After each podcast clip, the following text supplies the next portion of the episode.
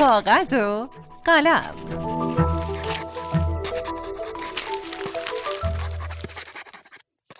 سلام، من عطیه سلطانی هستم، نویسنده و مدرس دانشگاه.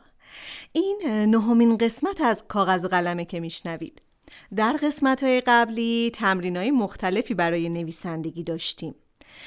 توی آخرین تمرین یاد گرفتیم که چطوری بداهه نویسی کنیم و یاد گرفتیم که نباید بشینیم به صفحه کاغذ خیره بشیم، در انتظار الهام باشیم.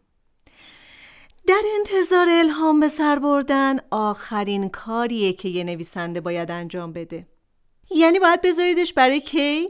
برای وقتی که میخواین کارو بازنویسی کنی. امروز هم مثل جلسات قبل قرار باز تمرین بداهه نویسی داشته باشیم و باز یه تمرین 2 نفره داریم که در پایان قرار خیلی چیزا ازش یاد بگیریم. خب بریم سراغ کاغذ و قلم.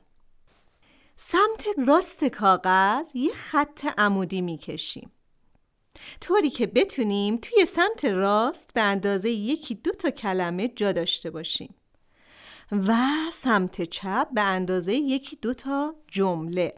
خب سمت راست قراره چی بنویسیم؟ من یه سری کلمه بهتون میگم، شما لطفاً اونا رو بنویسید. شروع کنید.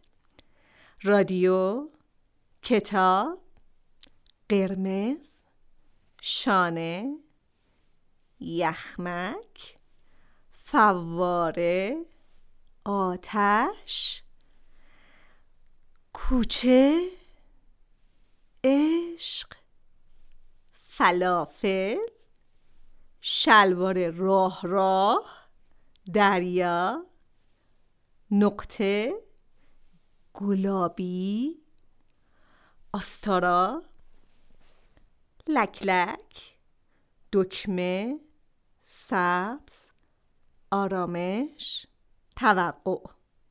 فکر کنم کافی باشه. خب پس اینا رو راست نوشتیم. حالا جلوی هر کلمه یه عبارت یا یه جمله، یه چیزی بیشتر از یه کلمه بنویسید. سمت چپ منظورمه، اون چیزی که کلمه برای شما تداعی میکنه رو بنویسید، اما خود اون کلمه رو داخل اون جمله یا عبارت ننویسید. برای هر کلمه فقط 10 ثانیه وقت داریم. بعد از 10 ثانیه برین سراغ کلمه بعدی. هر جا که هستین رها کنین دیگه، از نوشتن عبارت اول دست بکشین و برین سراغ بعدی. خب فقط بنویسید و یه نقشه ذهنی فعلا نداشته باشید.